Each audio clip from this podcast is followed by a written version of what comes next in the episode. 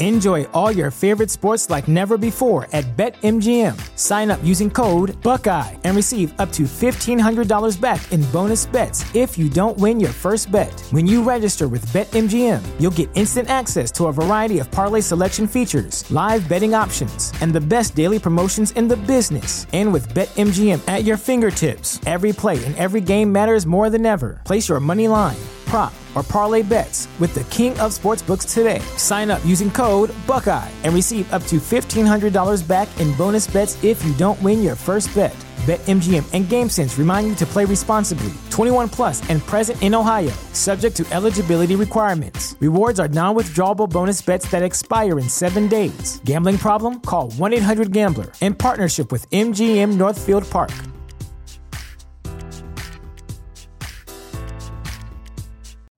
You know how to book flights and hotels. All you're missing is a tool to plan the travel experiences you'll have once you arrive. That's why you need Viator. Book guided tours, activities, excursions, and more in one place to make your trip truly unforgettable. Viator has over 300,000 travel experiences to choose from. Everything from simple tours to extreme adventures and all the niche, interesting stuff in between. So you can plan something that everyone you're traveling with will enjoy. Real traveler reviews give the inside scoop from people who've already been on the experiences you're considering. So you can plan with confidence. Free cancellation helps you plan for the unexpected, and 24 7 customer support means you can travel worry free. Download the Viator app now and use code Viator10 for 10% off your first booking in the app. Find travel experiences for you. Do more with Viator.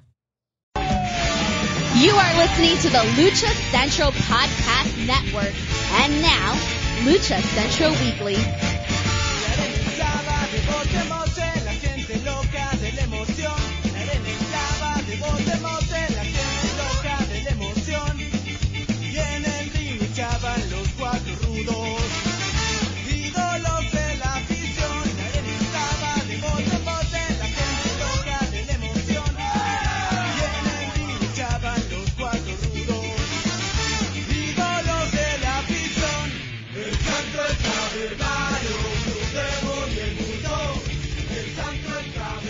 Hello and welcome to another edition of the Lucha Central Weekly Podcast. This is the podcast that lets you know all of the latest happening in the world of Lucha Libre. Each week our team discusses news and events from this past week as well as preview the week ahead, covering Mexico-based promotions and top independents along with luchador related news from throughout the United States. The Lucha Central Weekly Podcast is part of the Lucha Central Podcast Network on luchacentral.com. This podcast and others from the network are also available on iTunes, Spotify, Google Play, iHeartRadio, Spreaker, and more. And the Lucha Central Weekly Podcast is also streamed through our partners at thechairshot.com. My name is Miranda Morales, and I'm one of the co-hosts of the Lucha Central Weekly Podcast, and it is my honor to bring in my two co-hosts. Introducing first, he is the dashing one, Mr. Dusty Murphy. Dusty, how are you? Oh, I'm doing fantastic. How are you doing, Miranda? I am doing well, doing very well. And of course, we are a trio. We cannot do this show without the third member, and that's who? Who? Who? Who? It is the one and only Brendan Barr. That's who. Hey. Hello, gentlemen. How's it going? Oh, you know. Oh, it's it's cooling down up here, which is kind of. I don't know. I, you're in the desert, so it probably never gets cool for Well, you. Not, it, I mean, it will eventually. It has actually been very humid in the place that I live in particular. Uh, we've been getting a lot of rain over the past few weeks, and so now we're getting some humidity on top of the heat, which sucks. So, uh, it just doesn't ever end. I'm, I'm ready for fall. I'm ready for fall. Give me pumpkin spice lattes and, and, you know, uh, leaf decorations. Let's just, let's just fast forward to fall, please. Ah, Yeah.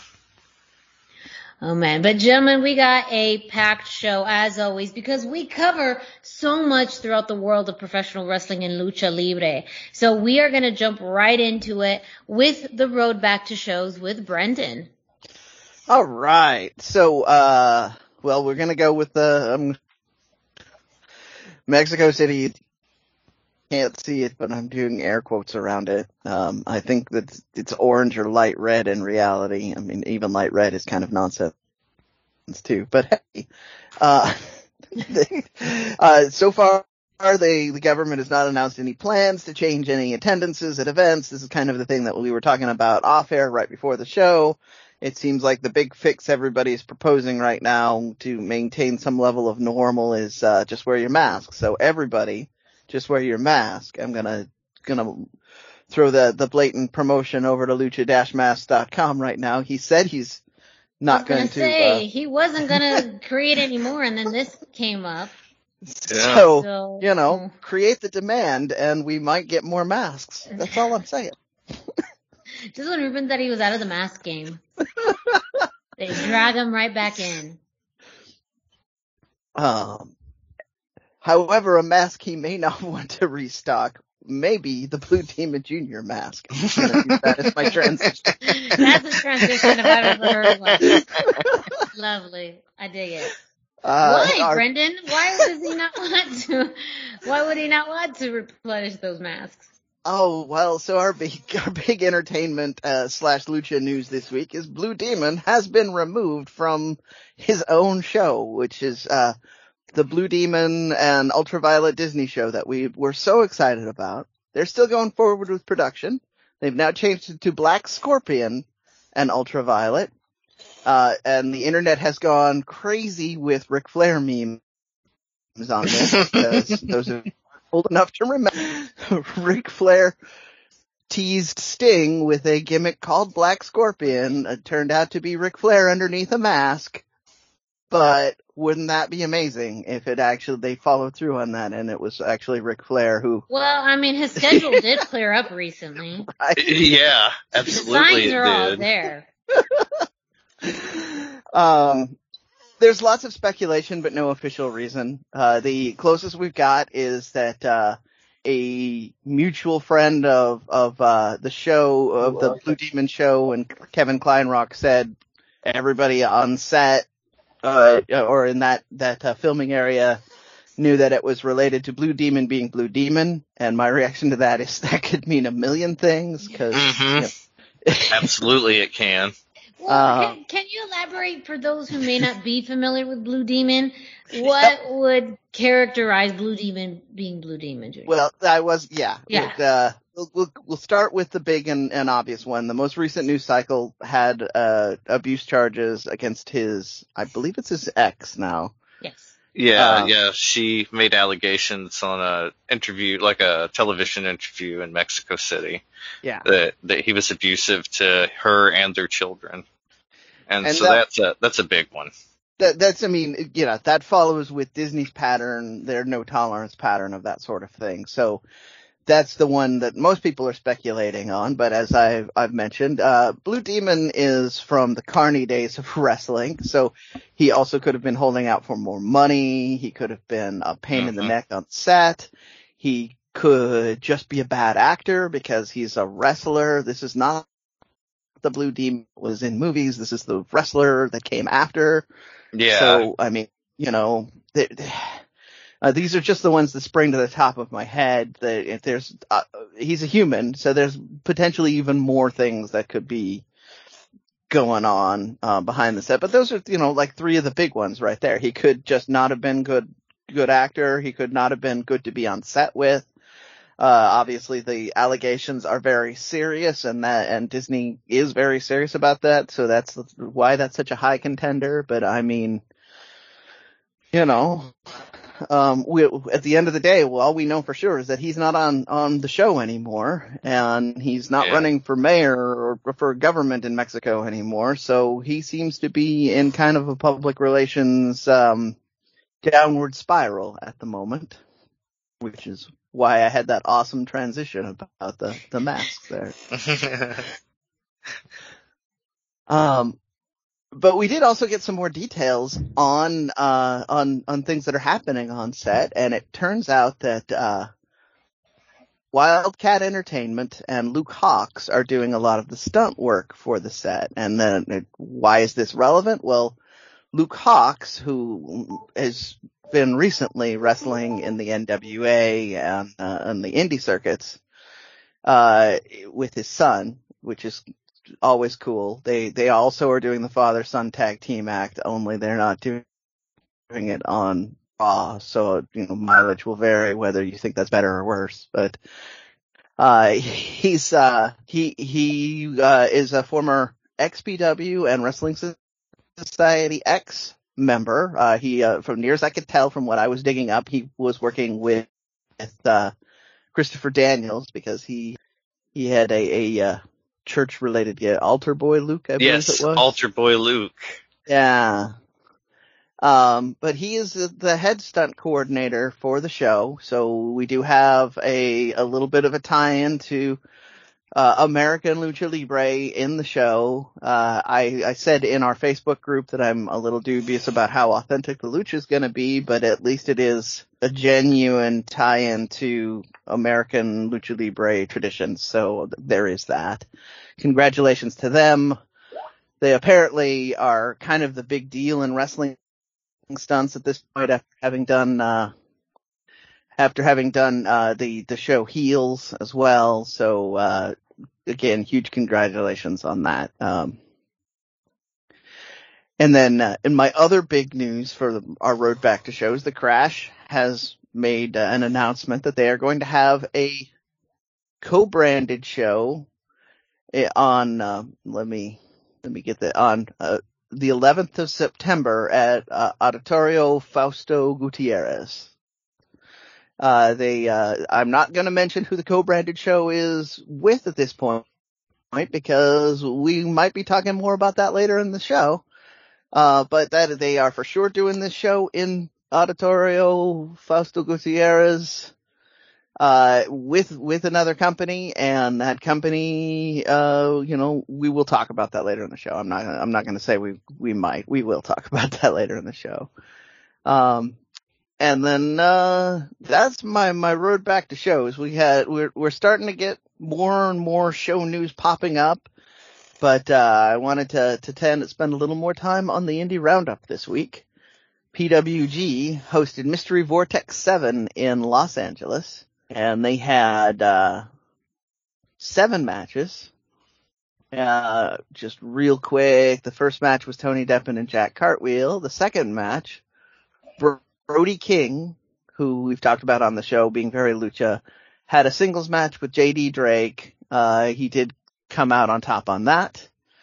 Third match, which is where we start really getting into interesting things, Demonic Flamita defeated Arez. Um, apparently, according to people that were there, the crowd was less sure what to make of this because uh, the uh, the state of American fans and lucha libre sometimes not always uh, co- coinciding. So they weren't really sure who they wanted to root for on this one. They didn't know a lot about uh, Arez in particular. Uh, they've seen PWG seen a lot of I was oh, gonna, I was gonna say, I think Arez has been more in like the Midwest, like in Chicago, Mhm. um, wrestling, I think for Galli and some Yes. other promotions, uh, out more in like the Midwest. So I could Yeah. see why an LA crowd would not be as familiar with him. well, they're gonna be. That's true. Because gosh darn it, he's he's a rising star, and PWG already pulled the trigger on him. But uh, uh, to me, it was interesting. I, I mentioned this off air. I'll do that they're keeping the demonic Flamita branding in, especially considering the events of the main that happened after the main event. So here you go. We have Demo- demonic Flamita here. He's clearly in his all black evil gimmick still, uh, and that I think that added to the confusion because you know they wanted to root for him. it's Flamita after all. Um, uh, so then we had uh, Gresham and Lee Moriarty in a quick match. Well, I don't know about quick. It's PWG. They, uh, our fifth match was Aramis and Rey Horus against uh, Myron Reed and Trey Miguel. So again, this is kind of interesting here because this is uh, Aramis and, and Myron Reed do a lot of MLW stuff. Rey Horus has done MLW, so he also could be involved in that uh, in in the this could be setting stuff up for practice for MLW, or we could just be seeing a lot of the combination of uh, these four people. I, I think uh, I I don't know. I'm excited to see those four people in any combination. Make it more tag team matches, four way matches. I don't care. Just give me lots of that. These are all all four exciting up up and coming stars. Uh, Myron Reed uh, is is like most American performers. He's not officially branded as lucha, but you it's really hard to to be an American indie performer without having some lucha training at this point. Uh, so I was excited to see that.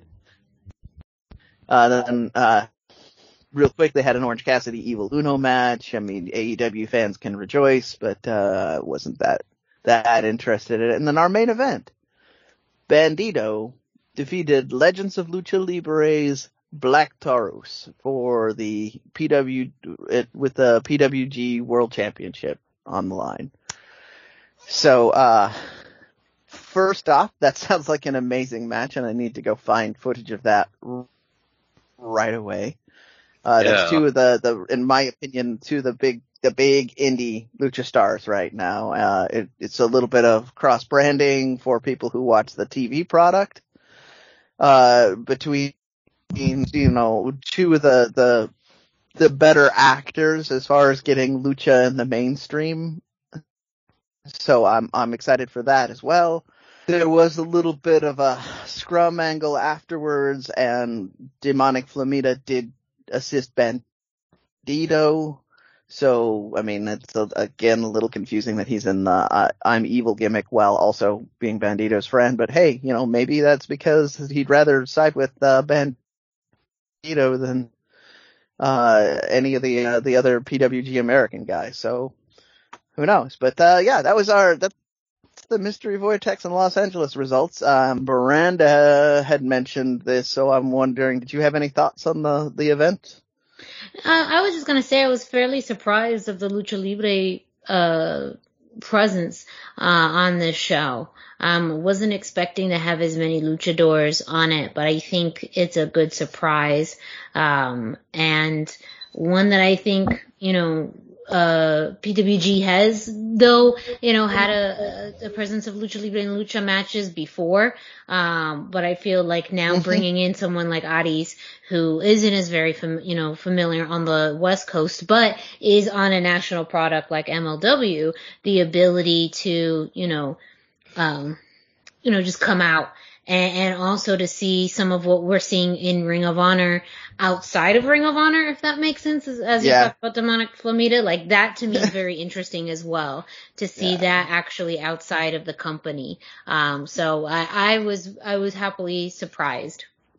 I, I I do agree that it is a nice little surprise. Uh, just to bring some listeners up to speed, PWG actually has a pretty tremendous history with premiering luchadors in the United States. A lot of, of Taurus's first U.S. match, I believe, was in PWG. Uh, they they seem to be willing to gamble. It's usually people that are based out of the north, so that they can drive across the border rather than fly. But uh, uh, you know, yeah, it's uh, it, it, they do have a, they do have that history. It is it's not always as deep in the card as this. It's, you know, a lot of the time it was just Bandito and Flamita or just Black Taurus on a card. And you'd see more matches like that Orange Cassidy Evil Uno match. So having so many lucha matches in here is, yeah. to your point, really, really deep. But they, this is a company, if you are a fan of Lucha Libre, this is a company to keep your eye on. They've, um, you know, they featured Matt Cross,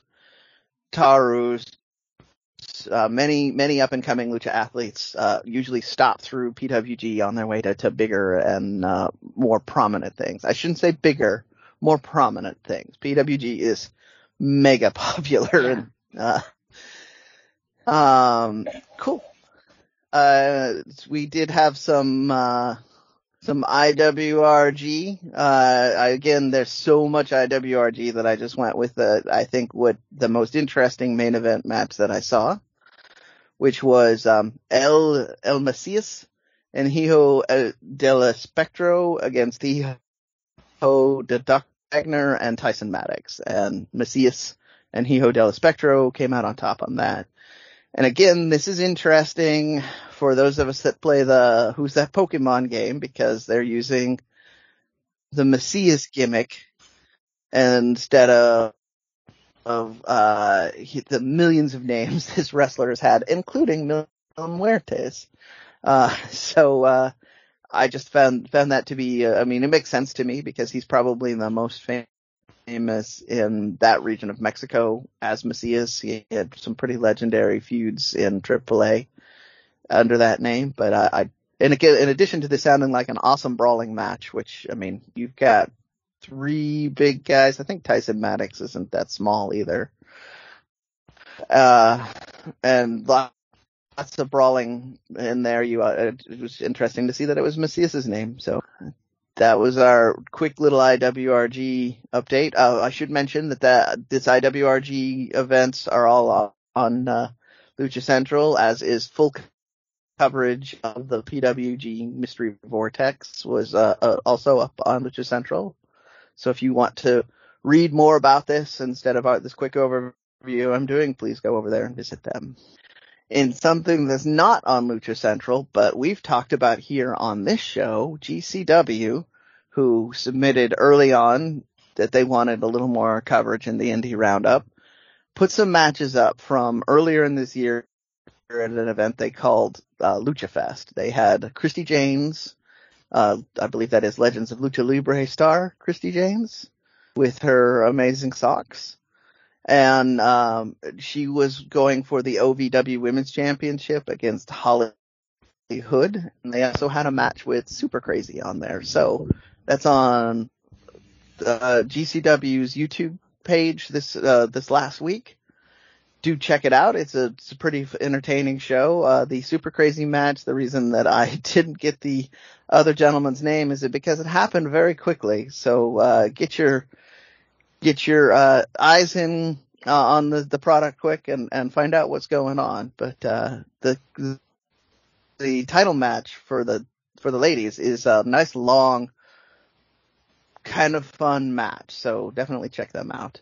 Um, but that is my indie roundup for the week. Uh, as always, I'm going to, to throw this out. We still are looking for people like GCW to submit the, hey, look at us and talk about us sort of deal. So if you are a wrestler, an indie promoter, a super fan of, of the product, please let me know or Dusty or Miranda, and we will uh, do our best to get it on the indie roundup, and we will talk about it as much as we possibly can. Yeah, absolutely. Uh, once again, that was the Is it, hello. indie. Hello. Yes, There we go. Okay, I was say yes. uh, there was a pause in there. My apologies. I was gonna say uh, next we're gonna kick it to Denise Salcedo, who brings us this week's Lucha Central Central. Why should you visit thechairshot.com? Thechairshot.com is your home for hard-hitting reviews, news, opinion, and analysis with attitude. Why? Because you're smarter than the average fan. Thechairshot.com. Always use your head. Hey everyone, it's Denise Salcedo here in Lucha Central Central with a reminder of where and when to catch all of the great network content this week. Get the full lineup and listen to all of our shows in the podcast network section of luchacentral.com. On Tuesdays, Mass Mats and Mayhem takes you inside the world of Lucha Underground as they take you weekly through the series with the benefit of hindsight and the benefit of special guests from the groundbreaking series. Check out the premiere video stream every Tuesday at 2 p.m. Pacific, 5 p.m. Eastern on the Lucha Central YouTube channel and at luchacentral.com. Then listen to it on your favorite podcast platform every Wednesday. Tuesday nights live it's Wrestle Boss, where Fabi Chulo talks MMA and pro wrestling with special guests and listener call-ins. Visit WrestleBossLive.com Tuesday nights at 7 p.m. Pacific to listen live or call in with questions or download the show on podcast platforms on Wednesdays. Wednesday nights live on Facebook, it's Spanish show La Mesa de los Margaros, giving you both the news and the cheese made from around the lucha world. Special guests, and a whole lot of fun make it one of the most talked about shows in Mexico. Thursdays, it's straight out of the bodega with Papo Esco and PWR promoter Gabriel Ramirez as they have guests from throughout the wrestling world pull up to give an inside look into their careers. From indie standouts to television superstars, each week brings a new name and perspective. On Friday, it's your double dose of Lucha Central weekly podcast one in English y el otro en español. Lucha Central Weekly is where you'll find all the top stories of the week, both inside and out of the ring from Mexico and anywhere luchadores are in action across the globe. Be sure to subscribe and follow all your favorite Lucha Central Network series on your favorite podcast platforms, either by their own series name or subscribe to the Lucha Central Podcast Network show pages to get all of the shows in one easy feed. And please consider giving a rating to help more fans find the shows that you love. For now, this is Denise Salcedo signing off from Lucha Central Central. Have a great week. Lucha-Masks.com by Pro Wrestling Revolution, bringing you in partnership with Mask Republic the Lucha Brothers, as well as Japanese legend Ultimo Dragon. Go to lucha-masks.com and fight Lucha Strong with masks from your favorite Lucha legends and Pro Wrestling Revolution luchadores. Stay safe in style and represent your favorite luchador. Get yours now at lucha-masks.com, powered by Pro Wrestling Revolution. And as always, a big thank you to Denise Salcedo who brings us this week's Lucha Central Central, letting you know what's happening throughout the Lucha Central Podcast Network. Up next, well, we got a full week of AEW, including uh, a, a, match. Well, that's I'd say years in the making, but we've seen it before, and we'll talk yeah. about that later. but uh, Dusty, let us know what happened this week in AEW. Yeah, well, first up on Tuesday, we had the 100th episode of Dark. Like, I, it doesn't seem possible that there's been 100 episodes of Dark, but this is like our 66th episode of the show, so I guess it all makes sense in a way. But yeah, so, but first up, we had Jack Evans versus Pac. Uh, great match. I, I really enjoyed this one. We had the Hardy family office, including Angelico. He's the best dancer in all of AEW. They accompanied Jack Evans to the ring. Uh, we had Lucha Bros and Alex Abrahantes accompanying Pac. And this is basically exactly what you'd hope for when you hear Jack Evans versus Pac. There was a scary moment early in the match when Evans' head kind of hit the mat and bounced back, and there was a brutal falling neckbreaker finish from Pac before he locked in the brutalizer, and he picked up the win in just under nine minutes. This was a, it was just a real banger of a match, and if anything about it, the description or anything has piqued your interest, I highly recommend you check it out. Like it is incredible. A great match. Next up, we had Diamante versus legit Leyla Hirsch. We unfortunately saw the end of Diamante's dominant winning streak. She was unable to capitalize on that recent win against Big Swole, but this was really a true battle of the badasses. Diamante looked especially impressive, even in losing. There was involvement, like interference involvement from the bunny and Big Swole, and Leyla was able to snatch the victory with the cross arm breaker in three minutes and 28 seconds. And then we had Chaos Project versus Lucha Brothers. This is so good. I love seeing, we've mentioned it many, many times, seeing uh, Luther used Serpentico as a weapon. That's always fun and exciting. But this match should be filed under further evidence that the Lucha Bros are maybe the best tag team in the world. Like, so good. We had an awesome start to the match with Phoenix and Serpentico doing their thing. There was a very cool moment with Penta catching Serpentico over his head when he was on a suicide dive. Uh, but it, the momentum didn't last long for Chaos Project. Penta and Phoenix were able to hit the fear factor and pick up another win in just under five minutes. They're getting way up in the rankings now, which is exciting. You know, like they're climbing. So maybe we'll see, you know, the Penta and Phoenix Lucha Bros combo challenge the Young Bucks soon in the future. I would be excited for that. But on Dynamite, we had an appearance from the Lucha Bros. They were interviewed without Pac. One, his, much like the Lucha Bros travel last week, Pac's travel to the arena was canceled. And, you know, obviously based on last week, they know it was Andrade and Chavo and they came up and wanted to know where their thank you was for getting them a limousine last week. And so they decline again to Andrade because Death Triangle is a family, but Fuego del Sol is now like signed with Andrade or working with Andrade. So, you know, interesting, Interesting. thing. Yeah. Interesting things are happening there. We'll see how Oh. the, go ahead. You can't bury the lead on that. Fuego del Sol signed with Andrade, and That's then really big.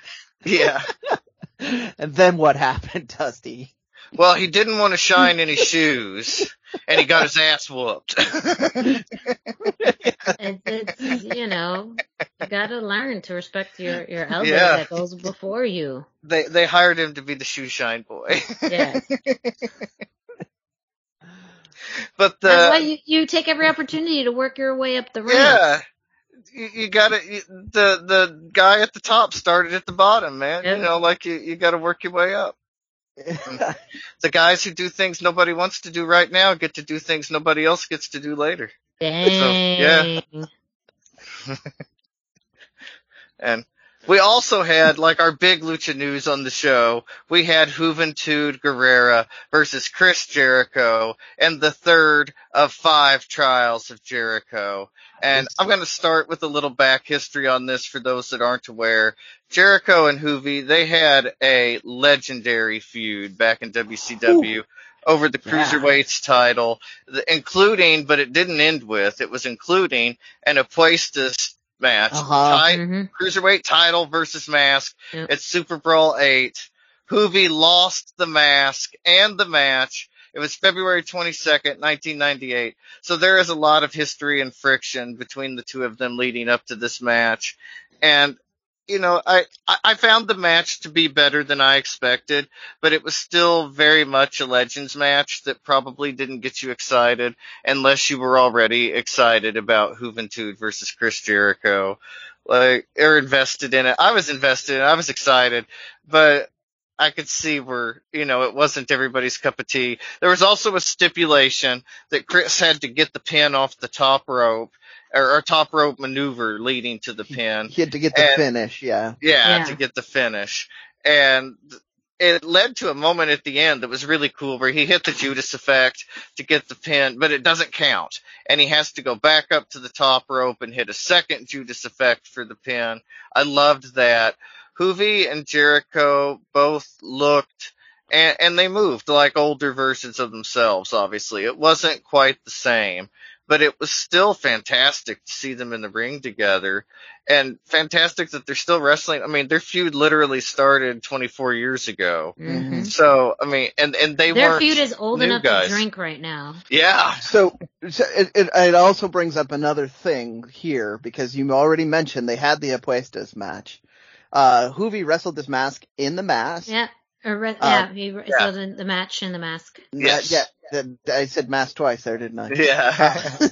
I do it Uh, all the yeah. time too. Uh, he wrestled, but in Mexico, if you if you reach a certain point in your career, and I don't remember how many years it is, after having lost an Apuestas match, they allow you to start wrestling in a mask again. This is kind of how uh, you've seen other legend performers able to come back with a mask after having famously lost it. So this is still in compliance. This is not some sort of bending of the rules for nostalgia, uh, which some people have accused AEW of doing, uh, but it is, it is a thing that he legitimately could do because, like you were just talking about, the feud is old enough now that he, uh, he lost the mask enough time, um, enough time ago that he could choose to wear it, uh, and he's definitely a legend of Lucha Libre at this point.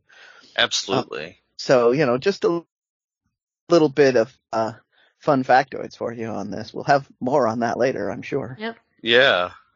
Well, and he really paid a lot of attention to his gear this week too. Like I thought Yeah. Juvi looked fantastic. Did. He Yeah. really did. Yeah.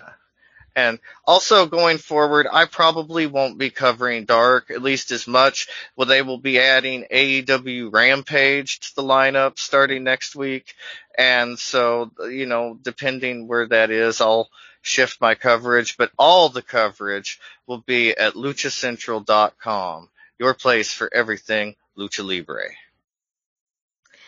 And Dusty, we got some pretty big AAA news about a possible return. Yes, Cain Velasquez says that he's coming back to AAA this December, and you know we can speculate that it's possibly for Triple Mania Regia. As you may recall, Cain is a former UFC heavyweight champion. He started wrestling professionally back in 2019. He did two matches for AAA. The highest profile match was easily a trios match where he teamed with Cody Rhodes and Psycho Clown when they defeated El Tejano Jr., Taurus, and Killer Kross, who you might know as Karrion Kross now in NXT WWE. Then later that year, he signed with Velasquez signed with WWE, and he lost to Brock Lesnar in a very quick match at the Crown Jewel in Saudi Arabia. Yeah, 2019. Yeah, it was not good. And then the following month at a house show on the WWE Mexico tour, he teamed with Humberto Carrillo and they defeated the Good Brothers, Karl Anderson and Luke Gallows, and that was the last time we've seen him in a wrestling ring. At He least was- on camera. Yeah, Yeah. on camera. And he was released from WWE in April of 2020. They stated that the reason was due to the, you know, pay cuts and everything due to the COVID-19 pandemic, but they had one of their best years ever last year, so it is what it is, I guess. But the excitement is very high for Cain Velasquez to return to the ring. Uh, I'm personally looking, re- really looking forward to his return to the ring and you know it's a it's an exciting time and it also shows that AAA has plans laid out all the way through December. There's a positive mm-hmm. inference in all of this beyond just Cain showing up. They've got you know possibly storylines or at least matchups planned and ideas planned for the next six months, four to six months. So you hear that WWE? A Yeah. major promotion has plans for four to six months. Hey, you know, they have plans, they just don't tell anybody. Not even the wrestlers themselves. yeah. Uh, Oh, and I mean, I just want to real quick touch on this because you, you brought it up. WWE didn't need to keep Cain Velasquez. They already buried him. There was no point Yeah. in keeping him up. Yeah, and and WWE is very big on the the one-off celebrity appearances or two-off, Yeah. you know, and I think the Yeah. purpose that they had with Cain was met. You know, like he did the the the one or two appearances. It, it helped contribute to a story, and when they're kind of done with you, they're done with you. Yeah.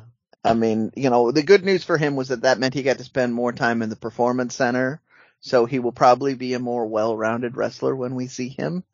Uh, we did, when we saw him down in AAA before, he was a little bit more raw, lots of mhm.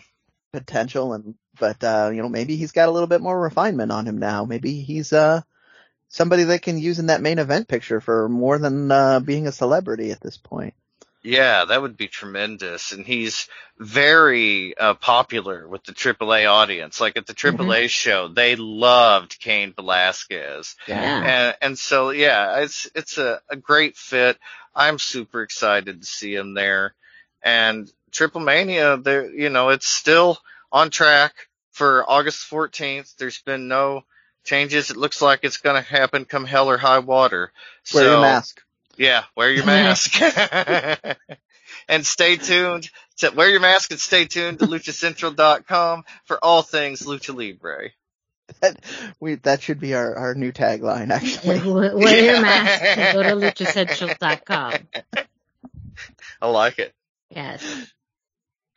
Uh, this week in NXT, we started off uh, with the anticipated match between Hit Row and Legado del Fantasma. Uh, Ashante, the Adonis, and Top Dollar representing Legado, or representing Hit Row, and then representing Legado, we had Raul Mendoza and Joaquin Wilde. And I think at first, one, I was a little surprised that this was starting off the show and that we were going to get this prior to TakeOver. But then through this match, I realized what this was likely setting up. Um, both teams fought prior to, you know, the, the bell ringing. And then once the bell rung, uh, we did see Top Dollar and Joaquin Wilde in the ring with Top Dollar being the bigger guy, kind of just throwing Joaquin Wilde around, uh, uh, you know, pretty effortlessly. But the numbers game is always going to be a factor with Legado. Uh, Santos Escobar was outside uh, and distracted the referee, which allowed uh, eventually after the tag Joaquin Wilde to pull Ashante Adonis outside and, and into the barricade. There was a series of great tags between Joaquin and Raul, isolating Adonis with a series of elbows and clotheslines into the corner, um, which again, the, the rapid tags and the numbers game always works into Legado's favor. However, uh, you know, uh, uh, eventually when you have another team, especially uh, a four person team that you're dealing with, well, uh, the odds are going to be against you. Uh, Top Dollar came back into the ring and was fairly dominant again to the point where Santos realized that it was a losing fight and he pulled out, uh, got him outside of the ring and hit him with a steel chair, causing a disqualification. After that, chaos ensued uh, with Legado del Fantasma attacking Isaiah Swerve Scott and ripping out the grill in his mouth. Which looks painful. Uh, but then, uh, the other members of, of Hit Row were able to come back, um, and help out, help, uh, Isaiah Swerve Scott out. Uh, they sent Escobar running. However, that left Joaquin and Raul in the ring to fend themselves and essentially got the beat down. Uh, so not a definitive win by any means. And this does seem to set up a match later on, whether it is a trio, you know, three on three match. Um, you know, again, this would be great for war games if uh if we're heading in that Oh, direction. Oh, please, please. Please. I mean, Yes. really, you don't you don't have the undisputed era anymore. I mean, you do have the diamond me. Oh no, no, no! Keep that, keep that thought away from my I Dream know, Mortgage I know, match. I know. I'm just saying, you know, just just when we think we're gonna get something that we want, you know, the WWE thinks something different. But I would love. I mean, even the war NXT, games.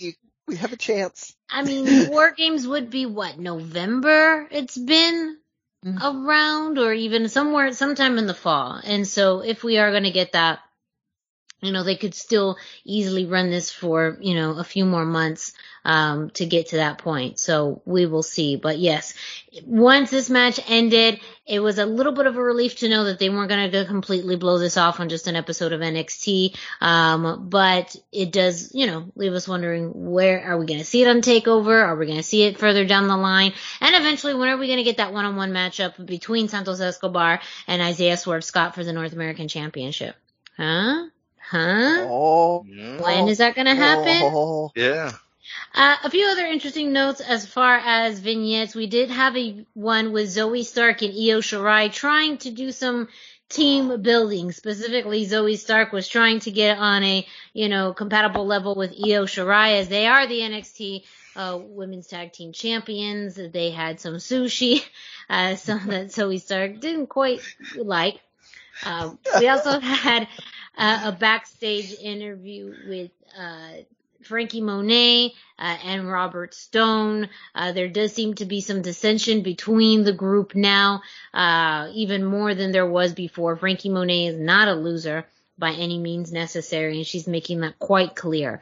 Uh, so it's great to see her on TV, even if it isn't a vignette or an interview, because she has such a big personality that, you know, the in-ring stuff we know, but what tends to get people forward a lot is how they talk on the mic. well, yeah, I, I really like that they're doing this with her because it keeps her on TV every week. It should, puts her in a position where people, she's somebody they're going to think about a lot. So Yeah. th- then, then they can pull the trigger on her with Raquel later.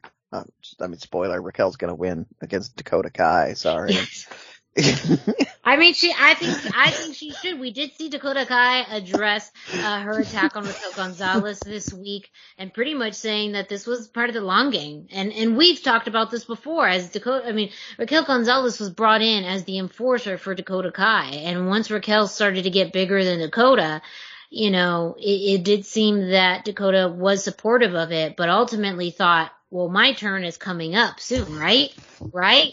And when it didn't, she ended up making the opportunity for her. So again, I feel like that aspect, that that whole storyline is very interesting. It does seem to be leading up to, uh, you know, takeover. Um, and I I agree. I think that their NXT champ women's championship champions tend to have a little bit longer runs. Um, so I don't think you know it's Dakota's time yet. Uh, and I don't even know if, if when, you know, Raquel faces Franky would be Franky's time yet. Uh, but I do think that setting up these stories and these competitors for Raquel is only going to make her reign that much stronger. Right. Yeah. Yeah. And like I say, that, you know, it doesn't seem like it came, came out of nowhere if they put Franky in next because she's been on TV every week. So people just think automatically like, yeah, we haven't seen that yet. Let's just do that. Exactly, exactly. Yeah. I mean, we saw it when Mercedes Martinez came back. We saw it with Xia Li. Uh, we saw it with Shotzi. We saw it, we saw it with Ember. You know, they, they're, but again, your roster now is becoming a, a little bit light. So you gotta now, you know, think in a new direction. So, well, that is this week in NXT. As we keep telling you, you can find the results for NXT on luchacentral.com. So if you missed anything, stay tuned, of course, to this podcast, but you can also read the results on luchacentral.com. Uh, speaking of women's wrestling, Ring of Honor this week. We had first round matches of the women's, women's tournament. tournament. Uh, Brendan, uh, can you uh, go into at least the big, you know, lucha styles match that had been really advertised in the women's tournament? Uh, yeah, I mean, so the one we talked about last week, they started the show off with that. It was Miranda Alizé and Alex Gracia, and uh, they leaned heavily to the lucha background on this on commentary. Uh, they the uh, uh, I, the Miranda came out in her her mask as usual. The the one thing, and I'm going to say that I, that I have on a note, and I almost just sent this just uh, in a DM at the to Chelsea. Uh, is uh, I'm tired of people in the announced position calling CMLL and AAA the Indies. Uh, these, the, those are the biggest two promotions in Mexico. That is true. I mean, they are technically is... independent wrestling promotions. I do feel like there is a little bit of a complex here within the United mm-hmm. States of, of that. So I can, I understand, I'm not necessarily defending it, but I could understand why it was said in that way. I, I understand to a degree. I just don't think that. Uh, I think we need to get that out of people's heads. Is what that is true. Yes. Yeah. And and you made such a good point about the way the commentary really played up. Uh, you know, Miranda Alizé had worked with AAA. Alex Gracia worked with CMLL. Um, they both had that similar styles. They were they're mm-hmm. friends. So it was almost like you know a tit for tat. And you saw yeah. that in the in the match. You know, kind of the head patting and the playfulness uh, mm-hmm. but also cockiness that came out, especially out of Miranda Alizé in that match. Um, you know, I think it was really well structured between not only in the oh, ring, fantastic, but that, yeah, but you know the the way that also commentary played up um, their their individual styles, but also how yeah. m- much they've worked together. Yeah, and you could see a lot of of lucha in this match. You saw a lot of lucha ground game. You saw some topes. You saw some brawling on the outside. Uh, you, I mean, if you looked at the way they executed moves, they did them lucha style, including whips, which is, uh, a thing that you really have to look close to see. But, you know, they, yeah, they played this up. It's a fantastic match. Um, Miranda Alizé did get the, the nod on this one. And so she will be moving ahead in the tournament which means she will face the winner of the next match they showed, and this is one that I uh, I thought Miranda would want to talk about. So. Sorry, my dog was barking in the background, so I just wanted to make sure I know Sadie always has opinions uh, uh, about this. Uh, but that was the, the next match we had was Mazzerati versus Nicole Savoy. And I am a, a big fan of Mazzerati, have worked with her out here uh, on the West Coast. She's currently the FSW Future Stars of Women's Wrestling, uh, women's champion that's been held uh, by, um, you know, people like Franky Monet, aka Taya Valkyrie previously. So it's a, and uh, Zoey Stark, formerly known as Lacey Ryan. So it has a, a nice lineage in it of itself. Um, and really, when talking about kind of the way that this was set up, um, Mazzerati being a bit more of a, of a badass, more of a scrapper, more of a fighter with uh, Nicole Savoy, with, you know, being the suplex machine, her previous, uh, work and alliance with Shayna Baszler and Mercedes Martinez. And uh, overall, I believe this match was a, a, little bit faster, a little shorter uh, than the yeah, the previous match. Yeah. And so this one though was all about if we were going to have Nicole, you know, put out the suplexes. Uh, but to Mazzerati's credit, she has one a, a, picture perfect Northern Light suplex that she does so well. She got that for the near fall, and Mazzerati's the type of person when she is very frustrated and things are not going her way, she will take it out on everybody. She's going to take it out on the ref. She's going to take it out on the audience. She's going to take it out on her opponent.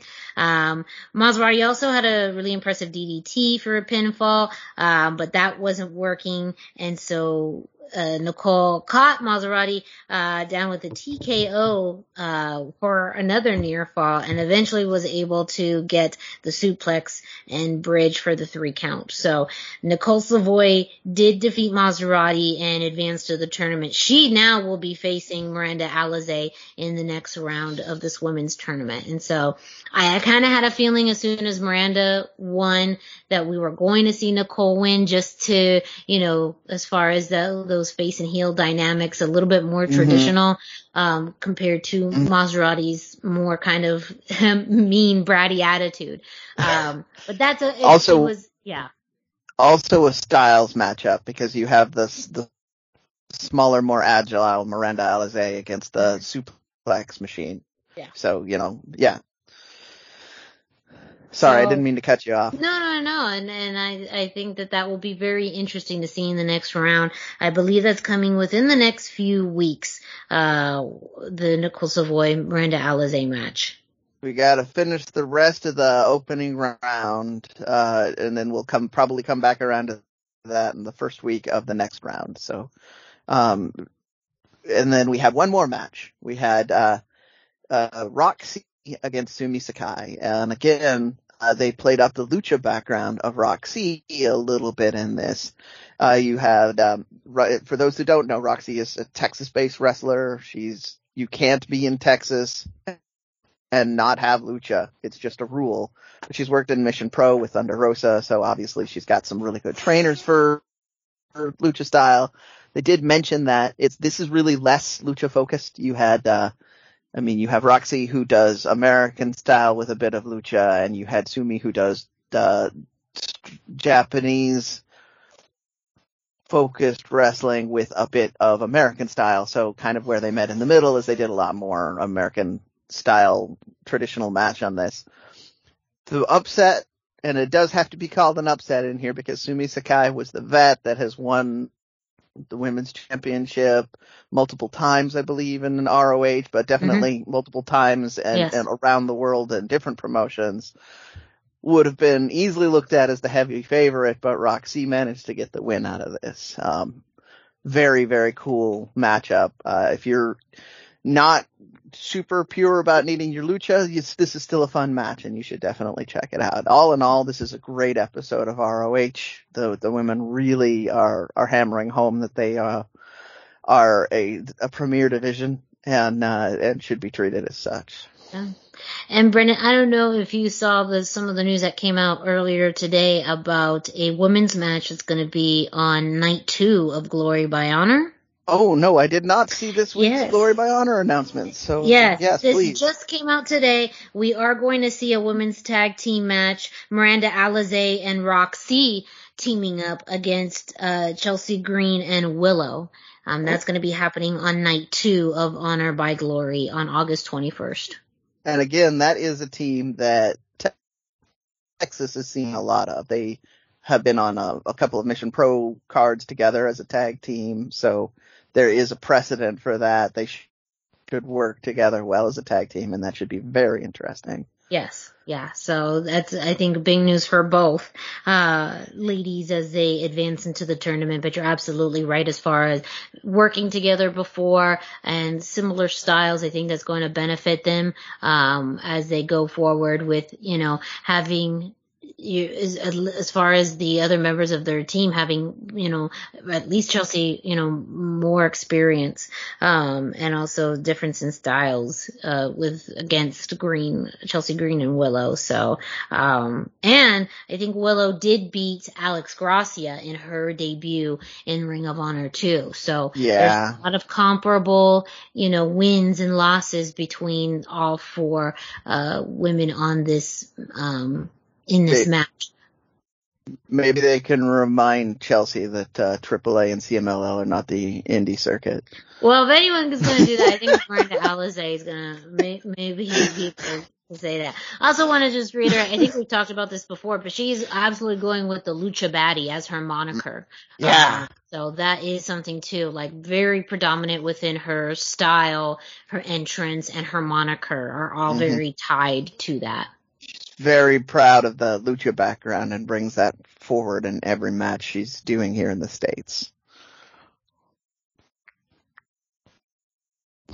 Uh, that was ROH. Uh, I, I am remiss in that they probably dropped more announcements about, uh, Glory by Honor nights one and two, uh, but I did not catch them before we went live on the show. So we'll probably have a little, a few extra announcements next week about some more big matches that are coming out because ROH has a strong lucha presence in both their men's and women's divisions. So, uh, we, we, well, they pretty much put all of the women's division lucha presence in that one tag team match. So we might Hey, see more. You We'll know, yeah, yeah. Better to have it together than not at all. No, I, I, I, and it's exciting teams, but that's ROH for this week. Uh, we are just gonna do another plug, uh, for, uh, um, the Keeping It 100 live Keeping It 100 show and the Andrade meet and greet happening, um, in Las Vegas during SummerSlam weekend. Uh, that is going to be, uh, August 20th, 21st, 22nd as far as, uh, all of these events that are going to be happening. Uh, the Keeping It 100 live show will be on Friday, August 20th, and I believe the Andrade meet and greet is happening earlier in the afternoon on August 21st. Correct. Uh, according to the Lucha Shop, the Andrade event is all sold out. Uh, Wow. but that does not mean you should give up hope. Yeah, I'm, not, I'm, I'm choosing to take that as a win for us. Uh, Yes, we, we helped with that. You're welcome. yeah. Um, but uh, that doesn't mean that they the, you can't get in. It just means that uh, pre-ticketed events are sold out. So the the there will still be some ways to do it. If you are in Las Vegas and you go to the Nerd Bar, there's a chance that you can get in on the last chance lottery to get to get and see Andrade. Uh, and they have various tiers for it. If you want to get your fan made AAA championship belt signed by Andrade, that'll cost you a hundred dollars. But other than that, you know, he'll sign just about anything. Enjoy all your favorite sports like never before at BetMGM. Sign up using code Buckeye and receive up to $1,500 back in bonus bets if you don't win your first bet. When you register with BetMGM, you'll get instant access to a variety of parlay selection features, live betting options, and the best daily promotions in the business. And with BetMGM at your fingertips, every play and every game matters more than ever. Place your money line prop, or parlay bets with the king of sportsbooks today. Sign up using code Buckeye and receive up to $1,500 back in bonus bets if you don't win your first bet. BetMGM and GameSense remind you to play responsibly. 21 plus and present in Ohio, subject to eligibility requirements. Rewards are non-withdrawable bonus bets that expire in seven days. Gambling problem? Call 1-800-GAMBLER. In partnership with MGM Northfield Park.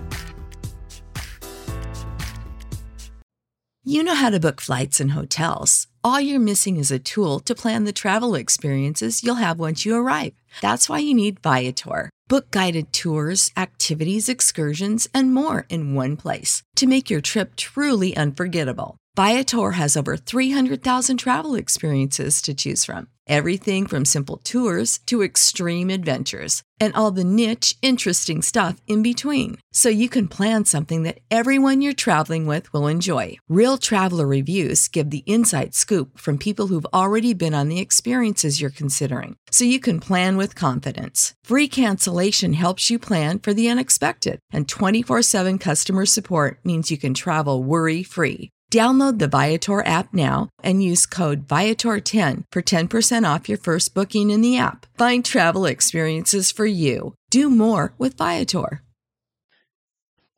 Or and take pictures and all of that. And both events are being billed under the World Wrestling Fest event, which is a three day event. Um, and you can check that at the Nerd Bar.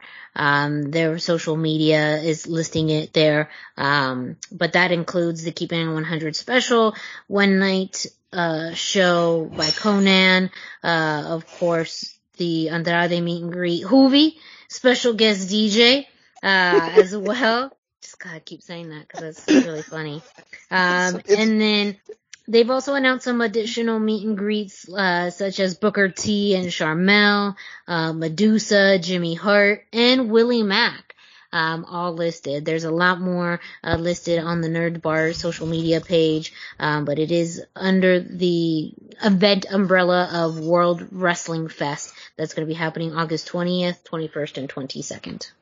Yeah, if you're in Las Vegas, it's probably worth your time to just buy the weekend ticket and uh, just pop in at the nerd bar when you have a free moment and see what's happening.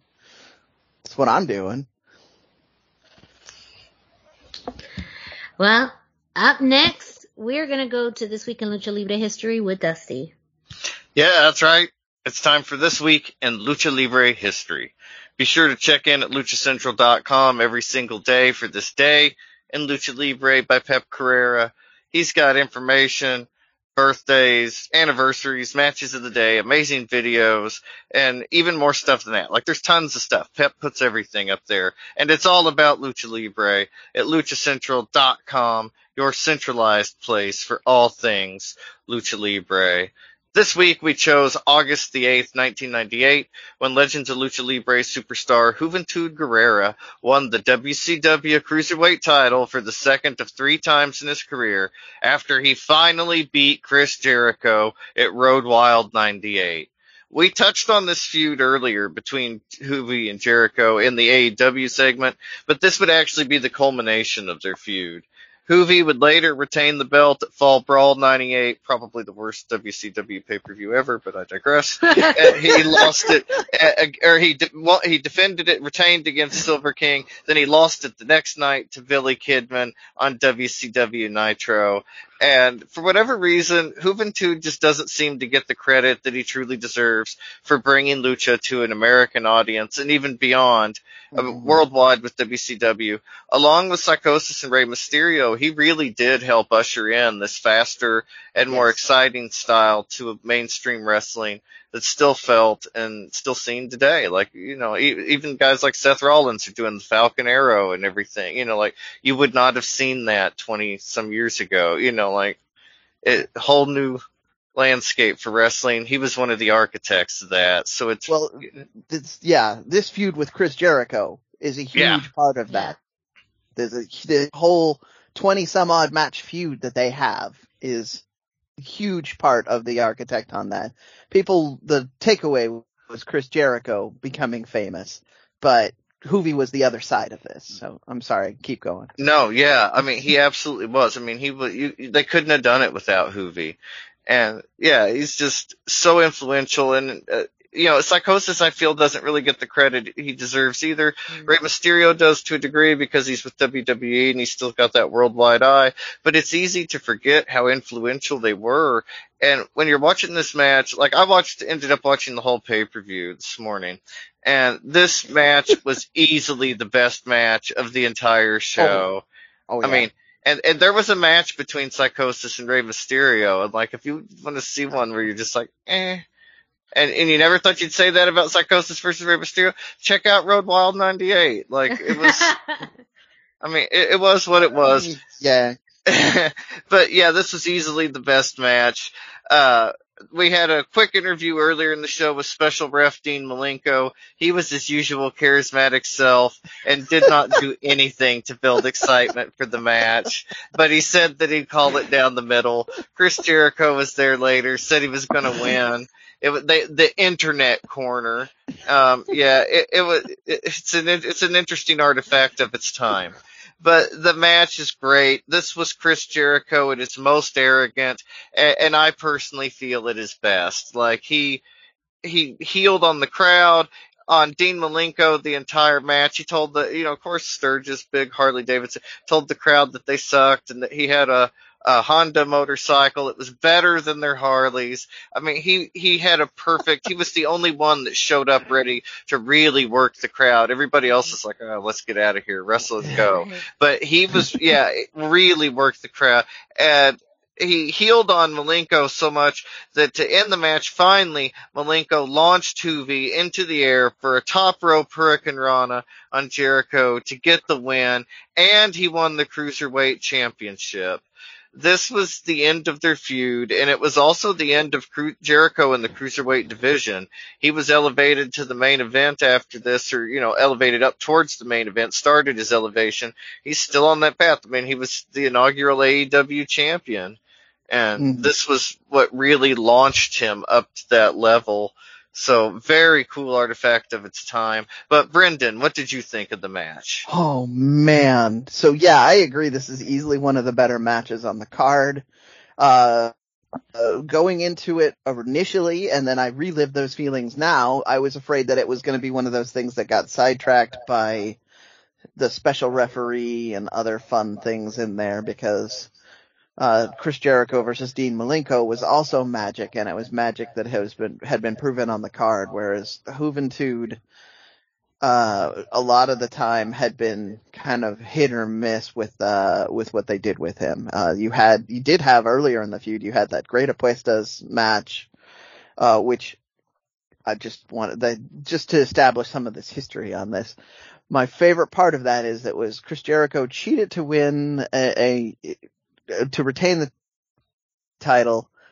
And then Chris Jericho held an interview with him because uh, his Spanish was so sensational. I believe is how he phrased it.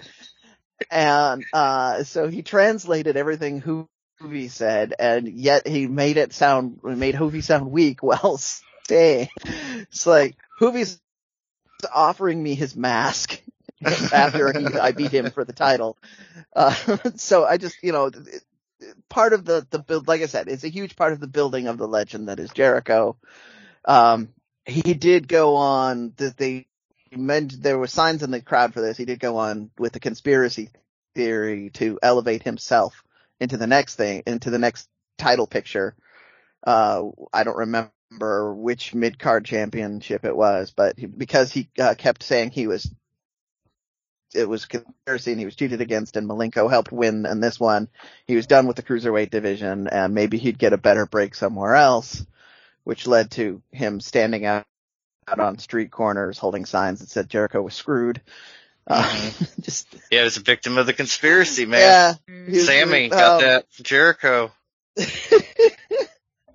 but uh, in general, this was like a, like I said that it, this didn't it didn't suffer from what I thought I was going to suffer from. You did have the one spot with Malenko helping him, which was building story in the future, but it was really Juvi fighting back and and nearly winning uh, on several occasions on his own before uh, Jericho got frustrated and started trying to get disqualified, which is why he was heeling it up on uh, on Malenko. So um, I, I really like this. Miranda, what did you think on this one?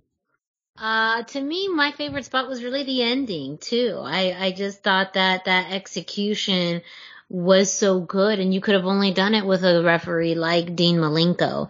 Um, and it was a way to still put Juvi over with a move, you know, like that Hurricanrana, um, mm-hmm. but also you know, it just felt really good that at that point Chris Jericho kind of just got his just desserts.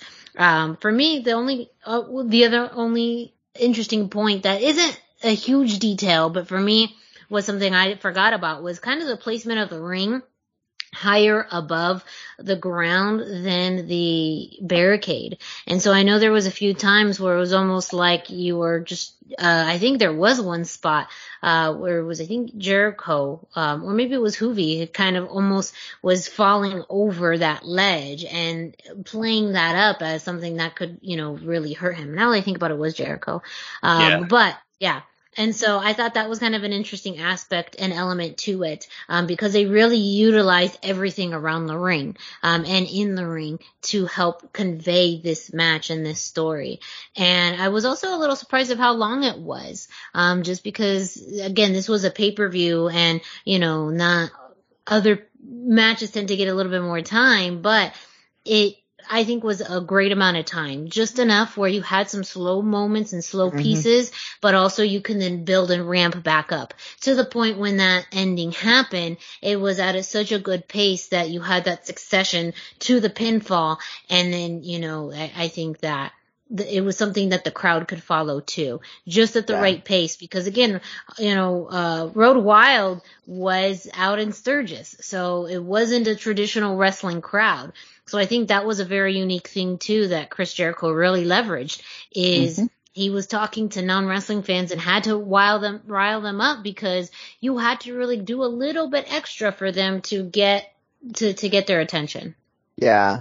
You, you, you brought up a great point that I just want to touch on real quick. The pacing was, I mean, it it feels slow by today's uh in yes standards. Yes, but it was it was I thought it was a great pace, and and I would like to to have all of these indie guys notice that you can do a lot of big moves and and stuff in there while having a little bit of time in between yes, the moves. I think. Mm-hmm. So, Yeah, and again, just kind of leveraging the the area around you and playing up yeah. little things like that. Again, that yeah. difference in height between the ring and the floor wasn't that big, you know. But I think the way that they played it up was fairly, you know, unique. Um, and again, I mean, we joked about this earlier, but this was 23 years ago you know, 24 years ago yeah. that they did yeah. this. And then they did it again just this week. So I know for us when we were evaluating which match to review this week, it had to be this one because to see something come that full circle after so long is fairly rare. It's um, poetry. Yeah. yeah. Like it's so good. Yeah. And the fact that in this match, yeah, he didn't have a mask and now, you know, is was able to wrestle with the mask, you know, 23 years later. So I think that too, just those nuances, knowing what we know now, it's very cool to look back and reminisce on this match and this feud to see how far that they've both come and really just look back at history as we'll look back at the match they had this week, uh, as, you know, a moment in history further down the line. Well, that is uh, this week in Lucha Libre history. As Dusty mentioned, you can find this day in Lucha Libre history at luchacentral.com, as well as match of the day on luchacentral.com. But wait, there is more. Brendan, oh no! can you let our listeners know where they what they else they can find on luchacentral.com? Uh, yes, I didn't actually put up my, my notes on this. I don't know how I missed that, but if you're listening to this and it's time to, if you're listening to this and you haven't visited luchacentral.com, it really is time to do it. Uh, luchacentral.com, and this is the part where I start to fall apart here. Um, uh, it's the oh, that's online, I was gonna say. It's the online home for Lucha Libre. Yeah, there we go. Yeah, where it, you can get all of the top news in English and in Spanish. In Spanish. You, you find the best curated video content and original content that you will not find anywhere else. You can find when Lucha Libre events would be happening in your area, find photo galleries from top photographers covering Lucha Libre around the world, and a place to have their voices heard from weekly polls to annual awards, and it's seen and read by top executives in all of the major lucha libre promotions across the globe. And on top of that, it is free. It won't it's cost free. you anything. Free, free is my free. favorite price. That's at luchacentral.com. Your free and centralized place for all things lucha libre. Wear your mask. Yeah, wear your mask. Put on your mask and go to luchacentral.com. There it is. Thank you for covering me on that. I don't know how Nope. that got like normal. There's a giant blank space that says "Put the commercial read here." I feel awful on that. Uh, It's it's fun to shake it up for a week. Yeah, yeah. yeah, Well, speaking about shaking it up, we had a very interesting pay-per-view from uh, Impact Wrestling this past Saturday, which was their homecoming, the very first homecoming uh, show, which featured a mixed tag uh, team tournament to crown the homecoming king and queen. Uh, before we get into that, a few lucha central, lucha centric matches uh, to, that you could uh, look at and some results for. Uh, the first one was Willie Mack versus Deaner. This is part of a bigger feud that we've had between Willie Mack and uh, Rich Swann versus Violent by Design. Um, in this match, though, it was really Deaner all the way. Um, even though Willie Mack started off the match with a little bit more aggression than usual, um, he had to do that because it was a numbers game with Violent by Design. Um, and Willie Mack did have some moments where he was able to take control, um, but Deaner was able to regroup with, you know, his fellow Violent by Design members, uh, and heading back to the ring, getting into a better headspace. Um, there was some distractions by Violent by Design at ringside, which kind of helped Deaner as well. Um, but Willie Mack always has, I say, think some of the best comebacks, uh, in wrestling. The crowd was into it. Um, and of course he hits the smiley slam and his jumping leg drop. Um, as well as that standing moonsault for a near fall, which again, that standing moonsault for someone of his size and his agility is crazy. However, in the end, Eric Young provided the final interference that allowed Deaner to score the, the pinfall for the win. And, you know, we may see these two teams continue to fight in order to see who's up next for the Impact World Tag Team titles. Uh, but Willie Mack is absolutely still someone to continue to watch. His, no matter who he faces, um, he is just such an entertaining person to see. Um, and one of the better big men out there who is agile uh, and quick, but also can can really go with anybody. I just, I, if you, you just got to continue to watch Willie Mack. And if you haven't watched Willie Mack, you need to watch Willie Mack. Um, you know, I wish he was always in kind of more predominant storylines, but his friendship with Rich Swann is something that they've highlighted now for, you know, years. Uh, and I do think that they are in a good spot on the roster compared to, you know, some of the, the challenges it is now, uh, to get seen. Up next, though, uh, really one of the the best wrestling matches of the night. We had uh, Josh Alexander defend the X Division Championship against Black Taurus. Um, and really Black Taurus sh- overpowered Josh Alexander for the beginning portion of this match, knocking him down a few times. Alexander really tried to rely, rely on his submission use and, and, grappling, but I think it was just too hard because of how quick uh, Black Taurus was, plus the power that he had. I think that combination of power and speed makes Black Taurus really one of the most underrated, but also, I guess pun intended, black horses on the current Impact roster. Um, they Black Taurus again with his agility, taking headshots, uh, and uh, to the point where Josh Alexander kind of looked knocked out a little bit. Um, and then Black Taurus ended going through the ropes and doing a spinning splash onto Josh Alexander. Uh, to see such a when Tauruses fly, apparently should be uh, a moniker should be a saying because Black Taurus does that very effortlessly.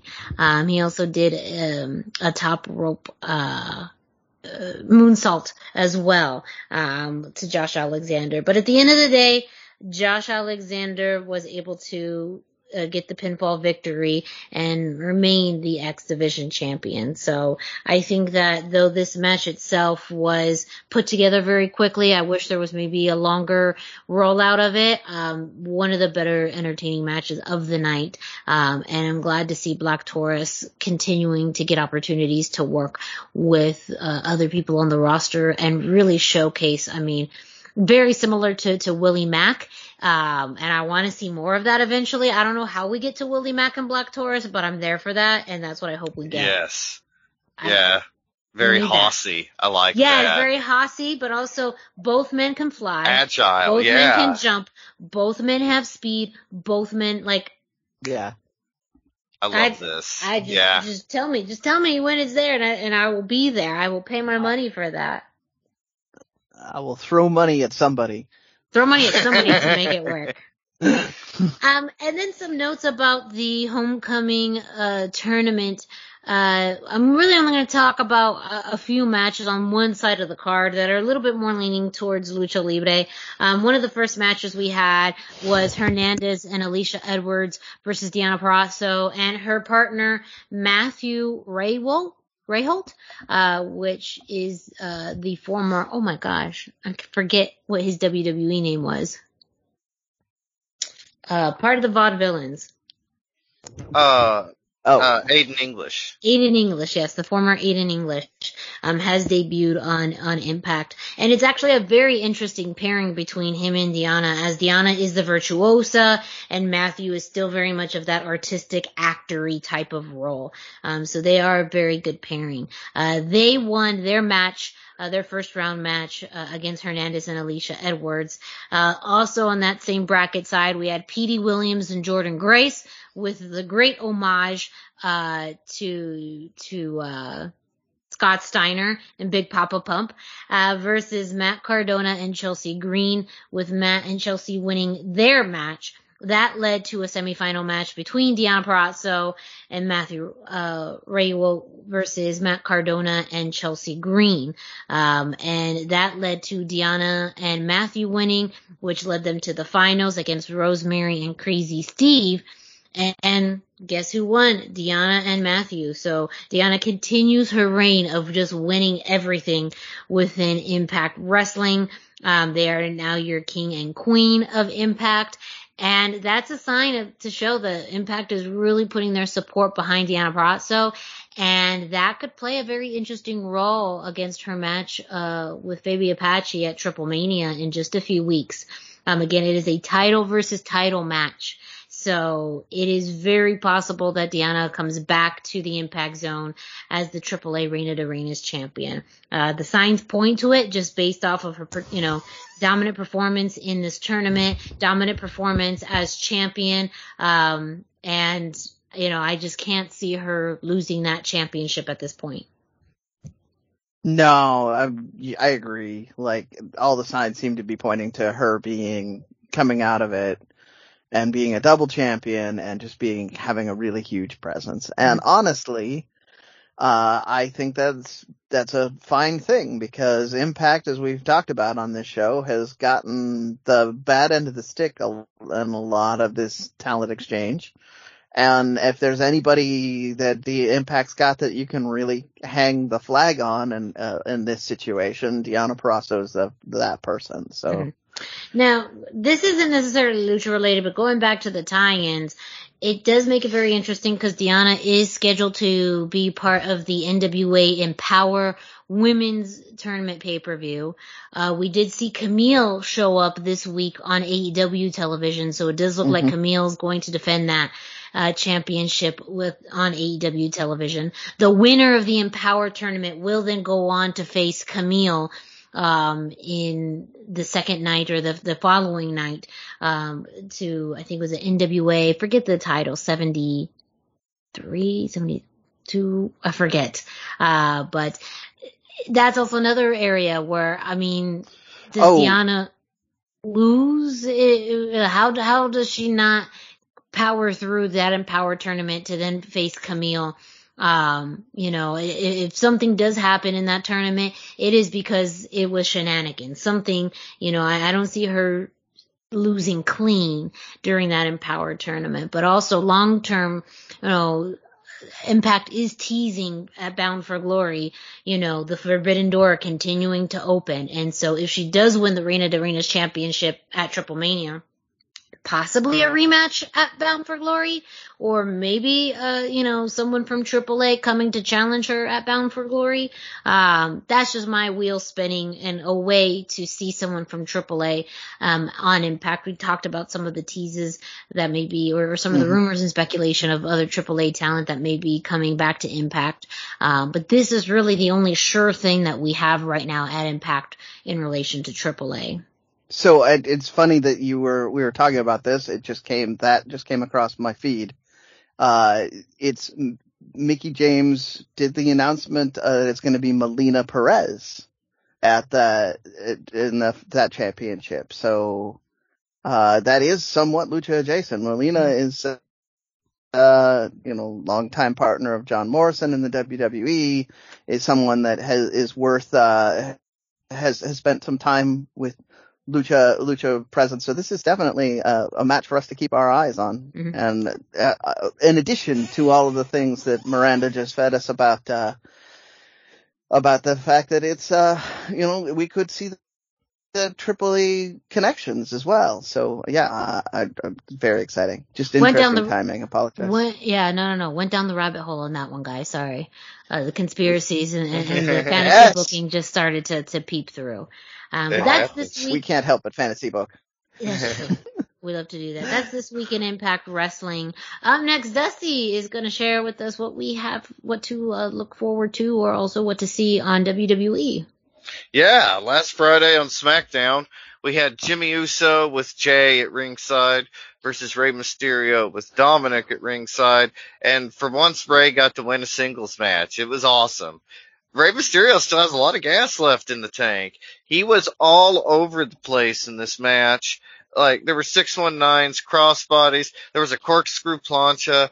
It was awesome. Like maybe it was just nostalgic because I'd watched Road Wild recently, but it really reminded me of old school WCW Rey Mysterio in a way. Like it just felt a little different, and I really enjoyed the fire that the Usos seemed to have brought out in him for this match. Jimmy went for another Samoan drop. Uh, you know, the last one didn't go so well, but whatever. But Rey was ready and he reversed it into a crucifix pin with Dominic coming from the outside to steal the Usos trick and add some leverage to Rey's pin. And they got the win. It's obvious this feud is going to continue. I'm not certain where it's going yet. I mean, maybe a match between the Usos and the Mysterios at SummerSlam we'll see there's also some slight alignment with John Cena, which is interesting because news came out this week that Rey Mysterio had actually asked John Cena to kind of help coach Dominic behind the scenes. And Rey stated that the things that John Cena could teach Dominic just weren't the same things that he could teach Dominic. You know, just different stuff. He has a different perspective. He's seen a different side of the business. And so he wanted him to learn those same things and coach Dominic as much as possible. And Dominic is ready to learn. And he said, you know, was a real receptive student. So it's, it's really interesting. It, a lot of the the guys, of course, Rey stepping in and asking, but we we've heard this a couple of times, you know, with different guys showing Dominic stuff or you know, like in his training and whatnot. So it's it's cool that he's getting a more rounded view, and and even if it is a WWE centric view, I don't know that we would see Dominic anywhere else for quite some time anyway. So I think it's perfect fit. I, I'm excited to see what Dominic does. Just a cool moment that he's you know, aligning with Cena there backstage. But the main thing, my favorite part of WWE this week by far was WWE main event. We had Angel Garza again this week. And I'm not sure why WWE still has Angel Garza on main event instead of Raw. Like, ugh. But here we are. This is his third main event appearance in a row. He's won the last two weeks. This week he faces friend of the show, Mr. Lince Dorado. And this match is exactly what we should be thinking of when we hear a WWE Lucha match. Like, they both looked great aside from Angel's entrance, there was no weird stuff with the Rose in this match, which was kind of nice. It was a really evenly paced match between them. They, I mean, they it, it could have gone either way. It looked like it could go either way the whole time. The ha- highlight for me, like the strong highlight, was Lince hitting a head scissors when he dove off the top rope onto Angel, who was on the floor. It was just fantastic. A great spot, looked fantastic. I've mentioned before how much better things are now that Angel can play off the crowd. Like it gives him that extra element to kind of elevate himself above just a wrestler to being an especially fine wrestler. And Lince Dorado rises to that challenge too. He was so good in this match. He did an incredible job of working the crowd. Angel eventually tears the pants away, throws them at Lince. He's temporarily blinded when the pants hit him in the face, and Angel gets a super kick, and then he gets the wing clipper, picks up the win. This was a really good match, like surprisingly fun, surprisingly entertaining, surprisingly good great. I, I cannot believe stuff this good isn't on Raw with the trash that they do put on Raw. But maybe it's too good for Raw. I, I don't know. That, but I, I, like to believe it's too good for Raw. I I like that. I was gonna say, uh, I would rather they be on main events so they have time to do matches like that's this. That's exactly it. Yes. Yeah, they got Yeah. almost a 10 minute match. And so I would much rather see 10 minutes on main event than I would, you know, two and a half on Raw. And it, yeah, yeah, this match is definitely worth checking out. I highly recommend it. I, it's on Hulu right now. That's where I saw it. Uh, I don't know if it's on Peacock yet, but it's definitely on Hulu. And a lot of the main event matches get uploaded to YouTube within a few days as well. So you might keep an eye out there, but I highly recommend checking out this match. And you can check in at Lucha Central, uh, put on your mask and check in at luchacentral.com for all the newest updates regarding WWE anytime there's news. So some interesting MLW news this week. Again, we have not had any uh, episodes of Fusion. Those are coming up a, a little bit later. However, there is some news that ends up tying into something that Brendan talked about earlier on. Um, it was reported by Wrestling Inc. earlier this week that MLW had signed a deal for a spin-off series that would focus on Azteca Underground. Um, and they reported that it would be a weekly series. Um, Wrestling Geek reported that it would be a weekly series with its own roster that would be pre- premiering, uh, in the fall. Mike Johnson then put out a PW Insider, uh, the lovely Mike Johnson himself, uh, put out a, more information. I know Mike Johnson. He's a lovely person. Yeah. That's why I put it out there. Yeah. Uh, I've um, heard that before that he's a super nice guy. He's super nice. That's the truth. I'm reporting it right here on the Lucha Central Weekly podcast. Mike Johnson, great guy. Um, and that, that there is a deal that is happening, but it's with a larger streaming service. Um, and that we may get a announcement later this fall with MLW going into a different direction uh, with streaming. It, that did happen, I think, with uh, Dan uh, Zen Sports, where I do believe that that deal is coming to an end, and so they may be streaming in a with another company soon. So that makes sense, but that just helps clarify as far as this report from Wrestling Inc about the plans of Azteca Underground that we had kind of speculated. What was going to happen? Would it be its own show? Would it be within MLW? And so right now, the leading information is that it's going to be its own show. But I'm going to have Brendan then go back to something he referred to earlier that helps support this. Uh, this, this, this news. Uh, yeah, so the, that crash announcement that I was talking about, they officially said they're doing that show with not MLW, but, but Azteca Underground. So they, uh, I mean, it, it's kind of MLW, but also kind of not. So it's, uh, an, uh, it's going to be the crash and Azteca Underground on that 11th show, which, uh, also is at the same time they have, uh, MLW is taping Fusion in Texas. So you can buy tickets to that. That's not, this isn't some weird internet rumor. I can buy tickets to that MLW Fusion taping right now. So, uh, all kinds of, uh, speculation fueling with this because the, uh, who's gonna be producing this show in Mexico? Is it gonna be The Crash? Is it gonna be Azteca Underground? What's going on? Uh, they're co-branding it, so, uh, they they they want to have a big presence, and the crash feels that it's going to be beneficial to have a, to have the two of them meet together. Um, I don't know that. So that's the that was what I was talking about earlier. Go ahead. Uh, you've got more info on this than than I do at this point, Miranda. Well, I think if anything, again, we talked about we saw during the draft that there was specific talent that was uh, drafted to Azteca Underground or being represented by Azteca Underground. Matt Cross being one of them, Mil Muertes being one of them. Dar, uh, I keep saying Dario Cueto, not his name. Uh, Cesar Duran has talked about him being an official matchmaker for MLW and, and being the head of Azteca Underground. So it, it seems, it does make sense. And then with this official, you know, uh, announcement about partnering with Crash Lucha Libre, treating it as its own entity, and maybe that's where and also we have fusion alpha which is a new show coming up um, later this summer that's meant to set up fusion the teasers for that are about a war or division within mlw so there's lots of little things adding up right now that lead me to believe that it is going to be its own thing. And MLW seems to have the resources to put on a separate show if they structure it very similar to Fusion, where, you know, maybe they tape a several weeks in advance um, and a different style and flavor, and apparently its own roster with the ability to cross over when necessary. Um, but also, if we are led to believe, uh, led to believe about maybe some bigger plans in the process, or bigger plans in the works with finding a new streaming home, they're going to need more content to produce and put together. Why not have a second show with Azteca Underground?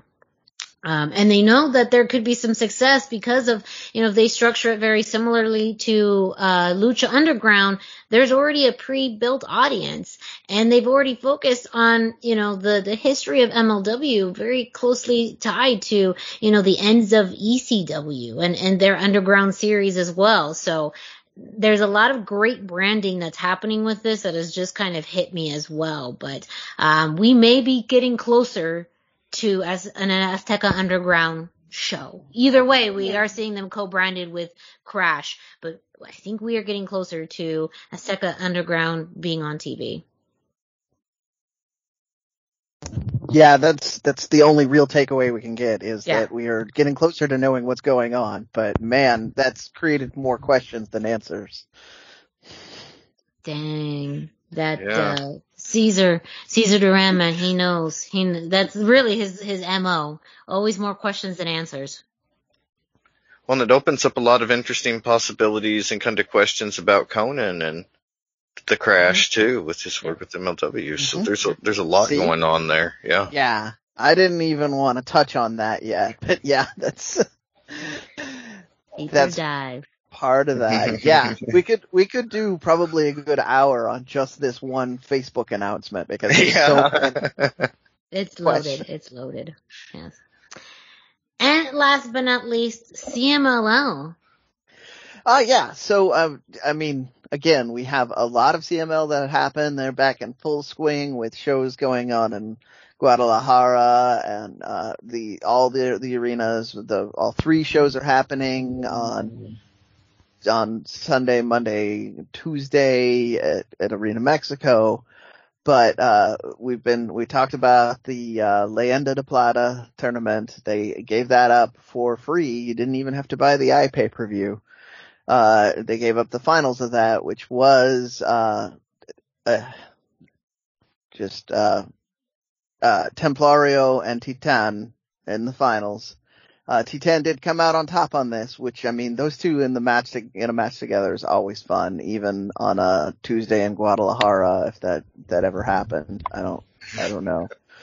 But, um, and I, I, I okay, I just want to, for people who don't understand what I just referenced there, the Guadalajara shows tend to be more for the locals there. So a lot of the time you have the local wrestlers and with the CMLL talent. So sometimes the level of matches is, is very different.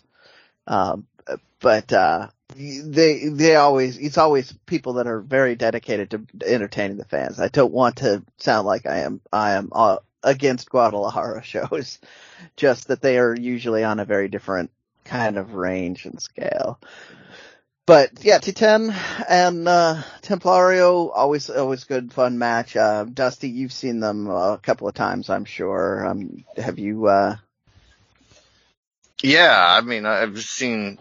Yeah, I didn't see this match, but I've seen them against each other several times. It's yeah, I mean, like it's it's a nice pairing, I guess, and it makes sense for the fight. I mean, like these are guys that work well together and kind of not necessarily the top of CMLL, but guys that should be or going to be the top next or whatever. So it was a nice showing. I Mm-hmm. also like uh Felino Jr. He had the coolest mask for Yes. me at Leyenda de la Plata, de Plata. Like it was, yeah, incredible. Yeah, yeah, but the, his look. to that point, that's what Leyenda de Plata really is more about. It's usually not somebody who needs the the who doesn't need the rub. It's not somebody in their main event scene. It's usually somebody who's either on the low end of the main event scene or the upper end of the mid card, winning it to get a little bit of momentum and a little bit of push. Um, it's uh, roughly equivalent to what King of the Ring used to do with with guys. Like you want to make somebody a little bigger, a little more important. You don't want to put a belt on them, but you want to give them a big, important win, and that's kind of what this was. And those are both guys, Templario and, and uh, Titan are both in that spot where they they could, with just a little more rub, they could probably be uh, on the top end of the card consistently. So uh, it's it was good to see them in the the finals of it. This. Uh, so uh, once again, I'm going to ask fans. Uh, like I said, we have lots of CMLL that's available. Do you want more of this? Is this the right level of coverage? I would say less, but I'm only talking about one match, and CMLL is important enough that we should be talking about at some offering every week. So just give me feedback, or Miranda if you don't want to talk to me, or Dusty, or I mean, heck, you could even talk to Kevin, I guess. Although that'd be weird to hear from my from Kevin about how my coverage on the CMLL shows. Yeah. Would be a little interesting. It'd be interesting. Well, The big and short of it is that we're always open to feedback, and if you just wait on for just one second, we'll let you know how you can give us that feedback. Uh, but with that, well, we've reached the end of this week's episode of the Lucha Central Weekly Podcast. Thank you so much for joining us, for listening in. We hope you enjoyed the show. Make sure to check out luchacentral.com, your centralized place for all things Lucha Libre. You can also find Lucha Central on social media at Lucha Central on Facebook and Instagram and at luchacentral.com on Twitter. You can check out the YouTube page with tons of content, including matches and interviews that you cannot find anywhere else. Um, if you are listening to this through one of your favorite podcast streaming platforms like Spotify, iTunes, Google Play Spreaker, iHeartRadio. You can subscribe, rate, and review. Subscribe and get a notification every time a new episode of the Lucha Central Weekly Podcast drops. You can leave us a five star or less rating. You know, we're open to feedback. And then you can leave a review. Let us know what you think of the show, things that you like, things that you don't like, things that we should cover, things, you know, that we shouldn't cover. Hey, whatever it may be, let us know. You can also do that on social media. Let's start off with Dusty. Can you let our listeners know where they can find you on social media? Yeah, I am on Facebook at facebook.com slash Dusty Murphy, and I am on Instagram at Dusty Murphy. And Brendan, can you let our listeners know where they can find you? Absolutely. I am 321 t-shirt guy. That's the numbers. 321. T-shirt guy is all spelled out. I am on Instagram. I am on Facebook and I'm all over the Twitters. And me, Miranda Morales, you can find me at the hashtag Miranda, hashtag spelled out on Instagram and Facebook. Uh, but yes, let us know your feedback. Uh, make sure you check out luchacentral.com.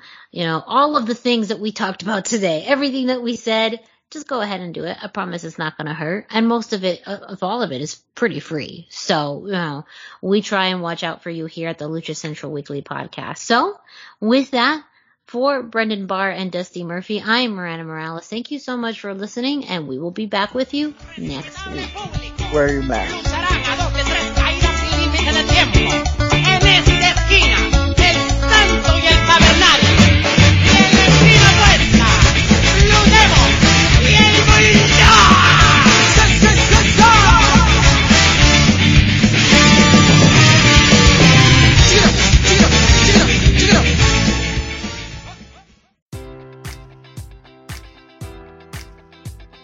Enjoy all your favorite sports like never before at BetMGM. Sign up using code Buckeye and receive up to $1,500 back in bonus bets if you don't win your first bet. When you register with BetMGM, you'll get instant access to a variety of parlay selection features, live betting options, and the best daily promotions in the business. And with BetMGM at your fingertips, every play and every game matters more than ever. Place your money line, prop, or parlay bets with the king of sportsbooks today. Sign up using code Buckeye and receive up to $1,500 back in bonus bets if you don't win your first bet.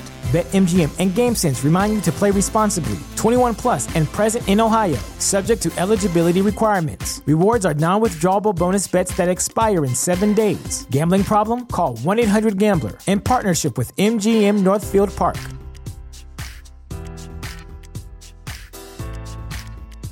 Support for this podcast and the following message come from Corient. Corient provides wealth management services centered around you. They focus on exceeding your expectations and simplifying your life. Corient has been helping high achievers just like you enjoy their lives more fully, preserve their wealth, and provide for the people, causes, and communities they care about. As one of the largest integrated fee only registered investment advisors in the U.S., Corient has deeply experienced teams in 23 strategic locations. Corient has extensive knowledge spanning the full spectrum of planning, investing, lending, and money management disciplines. Leverage Corient's exclusive network of experts to craft custom solutions designed to help you reach your financial goals, no matter how complex they may be. Real wealth requires real solutions. For more information, connect with a wealth advisor today at corient.com. That's C O R I E N T.com. Corient.com.